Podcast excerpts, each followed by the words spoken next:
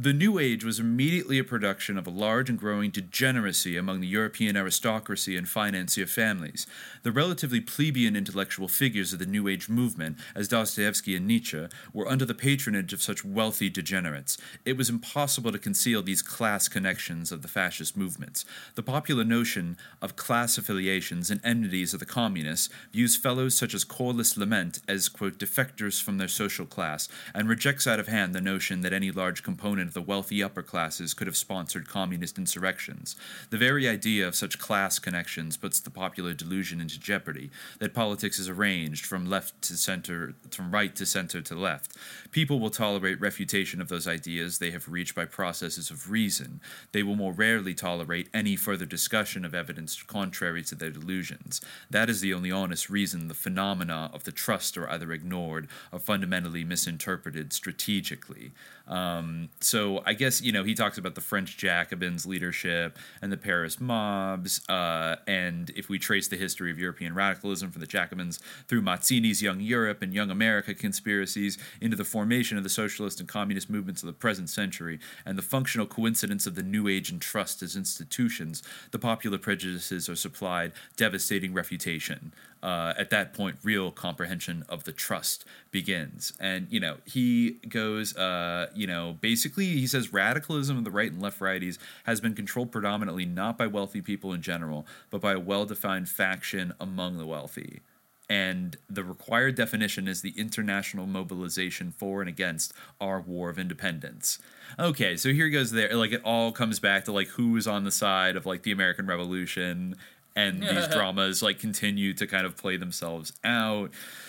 I mean, uh, I guess uh, now he says about I Crowley find, here. Yeah. Uh, I just to, just to get into okay, yeah, there's a whole yeah, little thing no, about Crowley here. Um, yeah, yeah, right. I didn't. I yeah. Uh, Crowley's organization is the major trust linked counterintelligence adversary inside Britain, the Commonwealth, and the USA Today, as we've already indicated some of the extent of that. This is the organization which produced the recreational drugs movement in the USA. It was Crowley's organization which invented and still controls, quote, the rock industry. Without this organization and its powerful protectors and promoters, Sino Soviet narco terrorist warfare against the United States would have been impossible. the rock, drug, sex counterculture, the principle of regular warfare weapon exploited against us by Sino Soviet intelligence capabilities is of the form of Event Z. The Crowley organization is X, and those deployed in X's actions to produce event Z are Y. The Crowley organization X is the majority of the Anglo American Canadian membership of today's revived version of the Trust. The demonstrable practical connections of sundry aspects of the New Age to both the Trust and to Moscow and Beijing directly are abundant. By statistical correlation alone, the New Age and the Trust overlap to such a degree that they are virtually one and the same. However, we require proof of principle more precise than inductive statistical reasoning. We wish to be able to aim precisely at the head of the snake, if we find it necessary to do so, rather than wishfully throwing random pattern fire into the snake's general vicinity. Uh, snake, interesting. We must know the beast and its habits so precisely that we can adduce his most vulnerable flanks from his organization and nature. Our object must be to destroy the infrastructure of this organized criminality. We shall not succeed all at once. Massive, hard investigative work and evaluations must be done in the course of improving war plans for our conduct of irregular warfare. A correct scientific definition of the problem's nature is an indispensable guide to investigations and estimates, but it is not a substitute for the hard work to follow. We need a veritable army of professionals dedicated to planning and winning this war, but the army must be unified around a correct definition of both the face of the enemy and the creature's species determined habits and vital interests.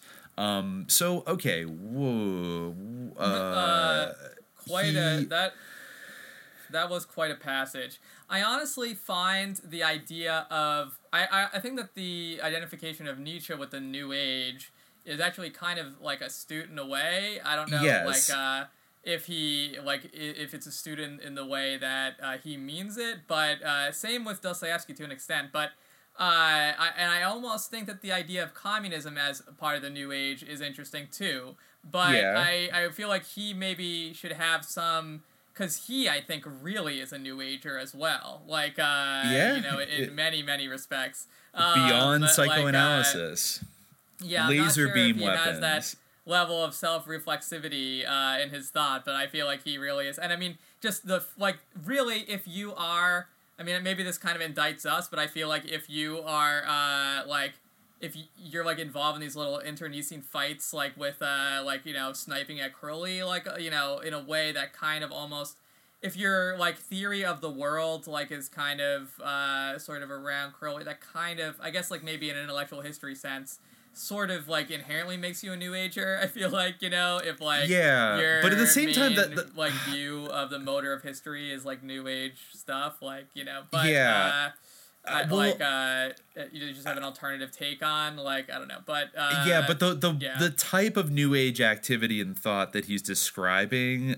does not sound like obvious, self evidently flows out of uh, the Bolshevik you know doctrine or whatever. If anything, no, there's like a lot of leaps, uh, and that I think is like a general. I mean, like we were just reading stuff where he said like it all goes back to like Mesopotamian like cults of like Mithras yeah, uh, no, yeah, actually, he so has it. He says it right here. He, he said he says it right here a little later. Um, uh, that basically he talks about how uh, Russia has a cultural. It, they don't have an economic problem in matching us, but they have a cultural one because the Raskolnik, the Russian archetype that he's talking about, is a passionate cultural traditionalist. Um, and he basically, but then he he ties it to literally everything, um, and says that uh, that that basically uh, the the peasant problem that the Soviet the Soviets call that of the Raskolnik is one aspect of Soviet motives for backing the environmentalist and post industrial movements in the West. Russian cultural policy will not permit Russian economic policy to adapt to high rates of generalized uh, technological attrition in basic industry in agriculture. Only in a fully rational form of culture do rational forms of economic considerations induce nations to adapt their cultural policy to economic science principles. And uh, he goes, uh, th- this is some some real LaRouche fire here. Uh, the foregoing points of illustration illuminate the fact that to understand Bolshevism, we must understand how the process of evolving a design for Bolshevism was addressed to the indicated paradoxical feature of Dostoevsky's program. What, in short, is the difference between Peter the Great's program of westernization and the Bolsheviks' industrialization policy? The secret is to be found in the grotto of Alex Munthe's Isle of Capri, where New Ager Maxim Gorky molded the cultural policy of the future Soviet state. The mindset of the New Age's authors and leaders is a deeply mystical one. What is called often symbolic philosophy is their alternative to reason. Astrology, witchcraft, paganist varieties of cult rituals, and a magician's trickery are the hallmarks of such mystics' mental life. At the center of the unleashing of the program for the dawning of the age of Aquarius was the adoption of the figure of the Emperor Tiberius as the model incarnation of the Antichrist, and a resurrection of Tiberius's Mithra cult center, the Isle of Capri, as the spiritual center of the movement. The chief priest of the cult on Capri was the notorious Alex Munthe. To this center, leaders of fascism, such as Hitler's emissary, Hermann Goering, were drawn on pilgrimages. Here, Maxim Gorky gathered the Bolshevik leaders for instruction in what he was fashioning as the future Bolshevik culture. Bolshevik culture is a dichotomized one the sword of iron subordinated to the sword of the spirit.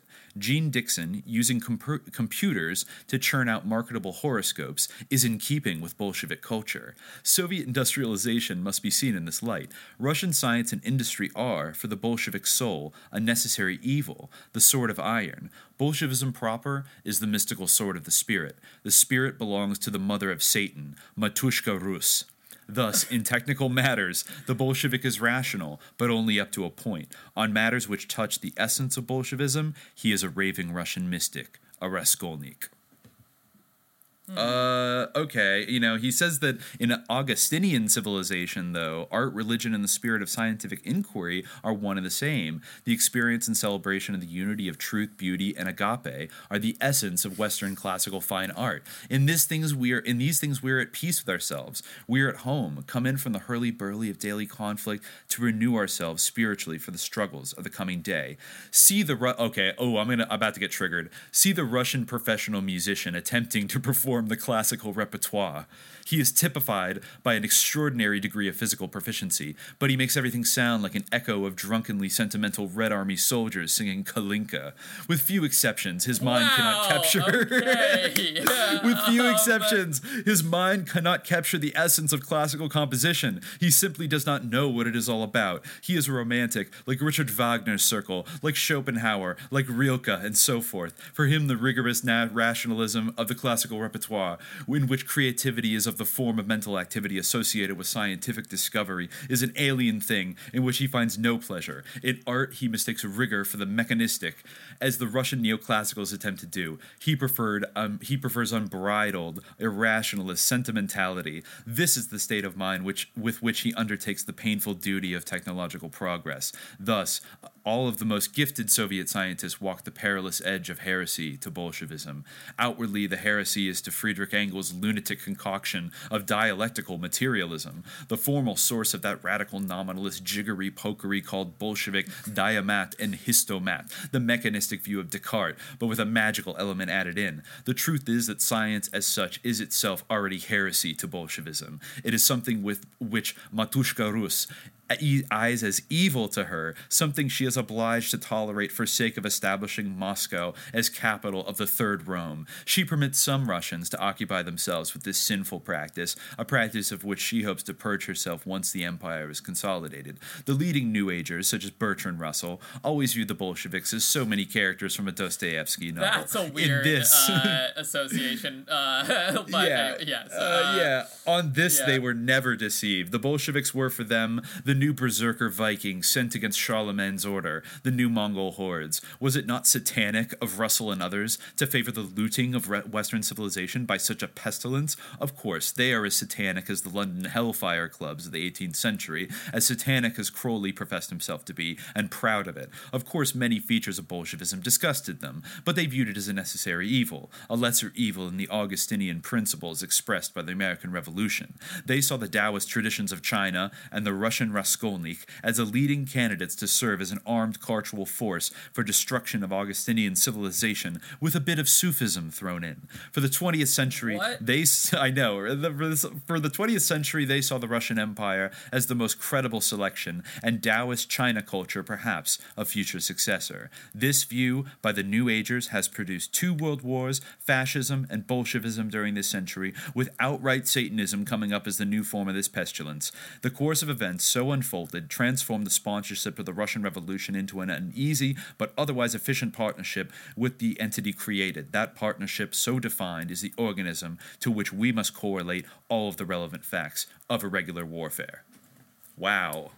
um, that was doozy. That was that was something. Um, yeah, that was the first mention of, Mask of off. Islam that uh, he's made uh, that I found. Uh, his, his first Interesting. Of, I mean, probably something to do like you know peripheral 9-11 he probably made some but like you know in his more philosophical writings like with all this religious uh, philosophy and theology this is the first uh, muslim uh, topic or islamic yeah. topic he, he mentioned a very weird uh, throwaway reference uh, like uh, yeah, that was that was something. Um, Quite a lot of yeah. weird throwaway references in there, basically Uh, to yes. uh, alleging that, uh, like on the one hand, he does say elsewhere that like the Beatles were a British psyop, like uh, cooked yeah. out, out well, of the that's, like, psychological the warfare grades, that's, like, department. really. Yeah, like again, like you know, he's all about. It's very bizarre because like in that one, he almost seems to kind of be a little bit anti-China, like or like does, saying that yeah. China, you know, could be a fertile ground. Yeah, so it's weird. Like, uh, you know, yeah, I, I mean, I did definitely point out that like despite like you know the fact that he'll be like very uh, vociferously like anti-Nazi, I guess, insofar as like he uses the association with like Nazism to, uh, you know, criticize the things he doesn't like.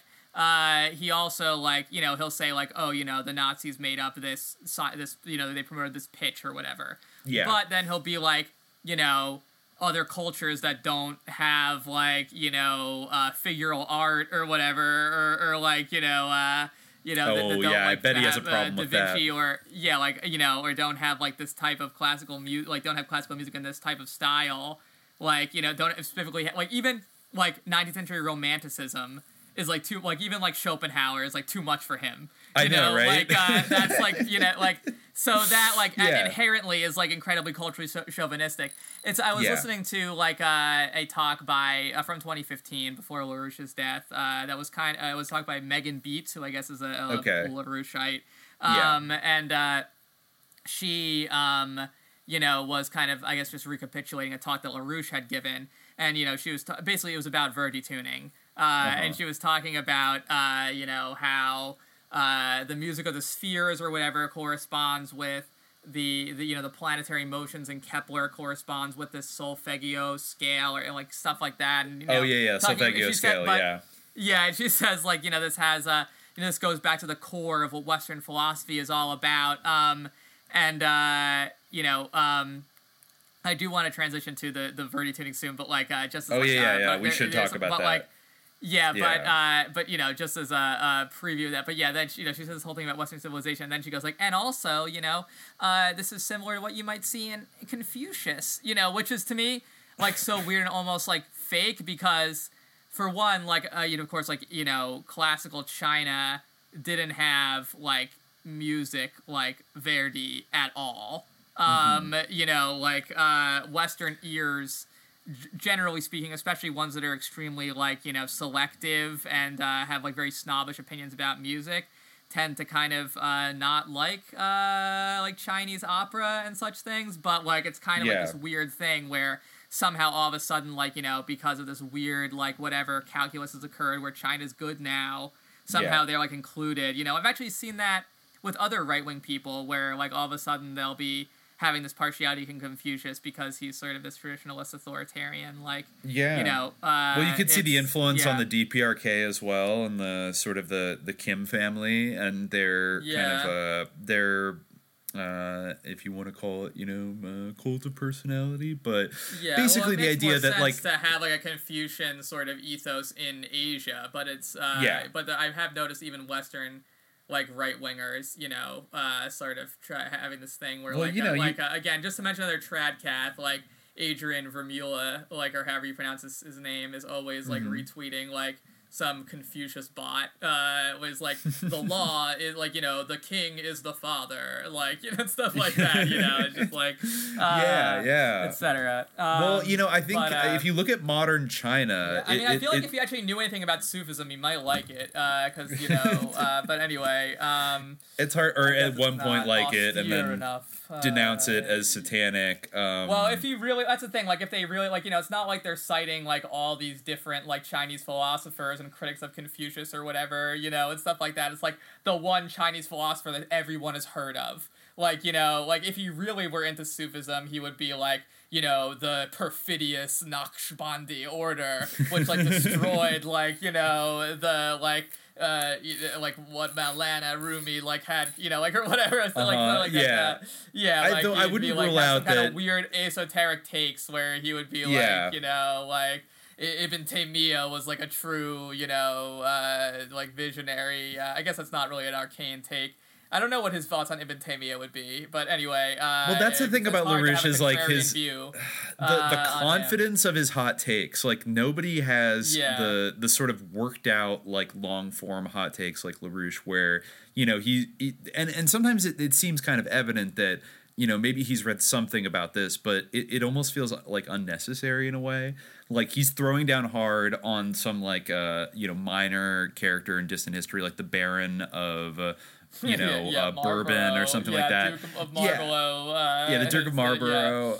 Uh, yes. yeah, and how, but like you know, denouncing them as like a satanic scum who were like representing the Mithrian cult of, and it's like, okay, wait, hold on a second, uh, but he just he's on to the next one. I mean, he's a lot like it reminds me of like Alex Jones as well, and like also the flattening of um of kind of like Bolshevism and fascism into you know they were caused by the same thing. You know, it's like like Hitler took the guns, Mao took the guns, Stalin took yeah. the guns. You know, it's like that kind of thing yeah. of like they're all like part of the globalists. So and in a way, like yeah, the, like, like, that would make LaRouche has his Adolf Hitler, Joe Stalin, and Jeffrey Dahmer. You know, yeah. like uh, yeah, yeah, um, yeah, exactly. Yeah. So he's he views. I mean, they really are kind of the in a way the original globalists, and I wonder to what extent Alex Jones was like influenced by LaRouche because there's a lot of overlap. He might have gone on Alex Jones back in the day. I mean, like in the two thousands um, a couple times, but those are two very big egos. I wouldn't expect them necessarily to uh, mesh super well. Um, yes. Um, yeah, I feel like they wouldn't mesh. Kind of like how Alex Jones hates Q. That might be a situation. Yeah, yeah, yeah. Uh, and the LaRouche, just, the uh, LaRouche pub, like technically is anti QAnon from what we've been able to see. Like, like it's a psyop. Yes. That, uh, specifically. Yeah, Q. right. It is anti-Q, but they're pro-Trump. Yeah, it's like they're yeah. real. Like they're Q without Q. Instead of Q, they have LaRouche. Um, yeah, the, like, he's know, kind of the original. Q in a way. Like he is. Yeah, well, uh, I mean, true. honestly, yeah, he always yeah. would be like, "I'm getting these reports." I mean, Jim Bakker said when they were in prison, he would get like these intelligence reports and even know about like news before it happened. You know that yeah, yeah. in jail with. Um, and he um, did have these but, like murky contacts, like both with like Soviet diplomats and with CIA and Pentagon officials. That you know, sometimes it's kind of like Michael Flynn and some of those other guys. It's like you you're not sure to what extent they really are kind of like in the mix, or to what extent they're like puffing up their own kind of like yeah. level of access and credentials. You can never quite tell. You know, it's like when they're talking about how like President Trump needs to institute martial law right now, like that that General McInerney guy that uh, goes on the, the two mics show all the time and like yeah. literally was call saying like President Trump needs to invoke the Insurrection Act and start military yeah, tribunals and start executing people. That. Like absolutely spot on, General. Absolutely spot on. I don't know if I remember mentioning this in another uh, another episode, but uh, yeah, I saw that like you know people were saying the COVID like stimulus bill or whatever was like a you know uh, a a Trojan horse for like some repeal of the Insurrection Act, so Trump wouldn't be able to declare martial law and like yeah, I saw that. You know, I saw that. like what the like. Yeah. Anyway. Uh, mm, Mr. LaRouche, I want to quote you back to yourself. This is something I read on your stationery, written by you. Quote, According to authoritative sources, Henry A. Kissinger, that's our former Secretary of State, is not a Jew, but a faggot. One does not need to catch Henry in flagrante in the Carlyle Hotel or with a Romanian waiter in Acapulco. He is of the species some psychopathologists describe as an extreme anal variety of sadomasochistic personality. Now, on the subject of psychopathologists, has any psychopathologist ever suggested to you that you ought to be locked up? Well, what's that got to do with anything? A lot to do with it. That's our Secretary of State. Well, that's, that's, that's, one of the leading men in America. That's our misfortune. He also happens to be a close friend of mine. Ah. For you to say something like this suggests to me that you ought to why see a psychopathologist, you, uh, and I think a psychopathologist would suggest that you be locked up. Well, Tom, I suggest you consider the fact that everything said in that statement is true. On what grounds do you say this? Who are the authoritative sources? I am one of the authoritative sources. You know what, what I mean? evidence do you have for Well, I'm in the news business. I run an international weekly news magazine. We run about a thousand people are working around the world in various capacities in that connection.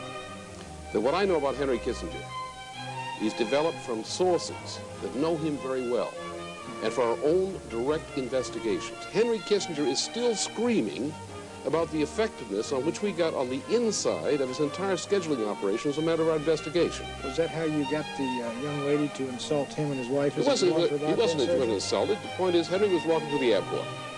Yeah, and is, let's, let's get that so the audience will know what we're talking hmm. about.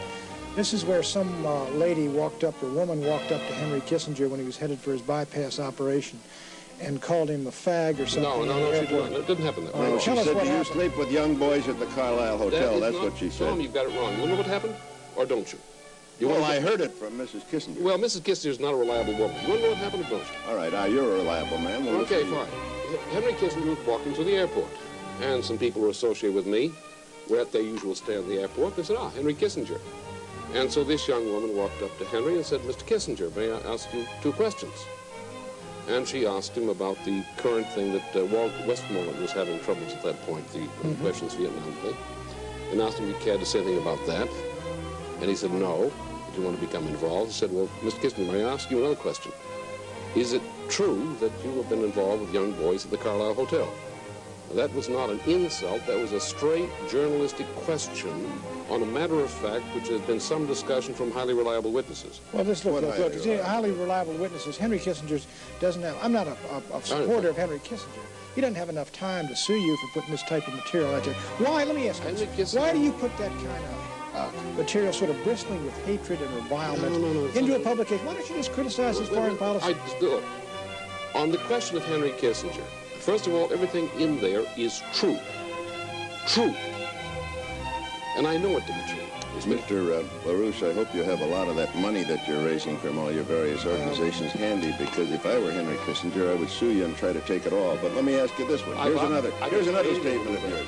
David Rockefeller, Averell Harriman, and Henry Kissinger are all agents of the British intelligence service spreading drug addiction, global famine, and the bubonic plague. Well, you'll have... What kind of a... What you will have to do is... You're taking something what kind of, a... Wait a minute, wait a minute, Tom. Wait a minute, Tom. Hold it on. Come on. Don't get so excited. For access to the full-length episode, subscribe to the Hour of Frequency at patreon.com slash subliminal jihad.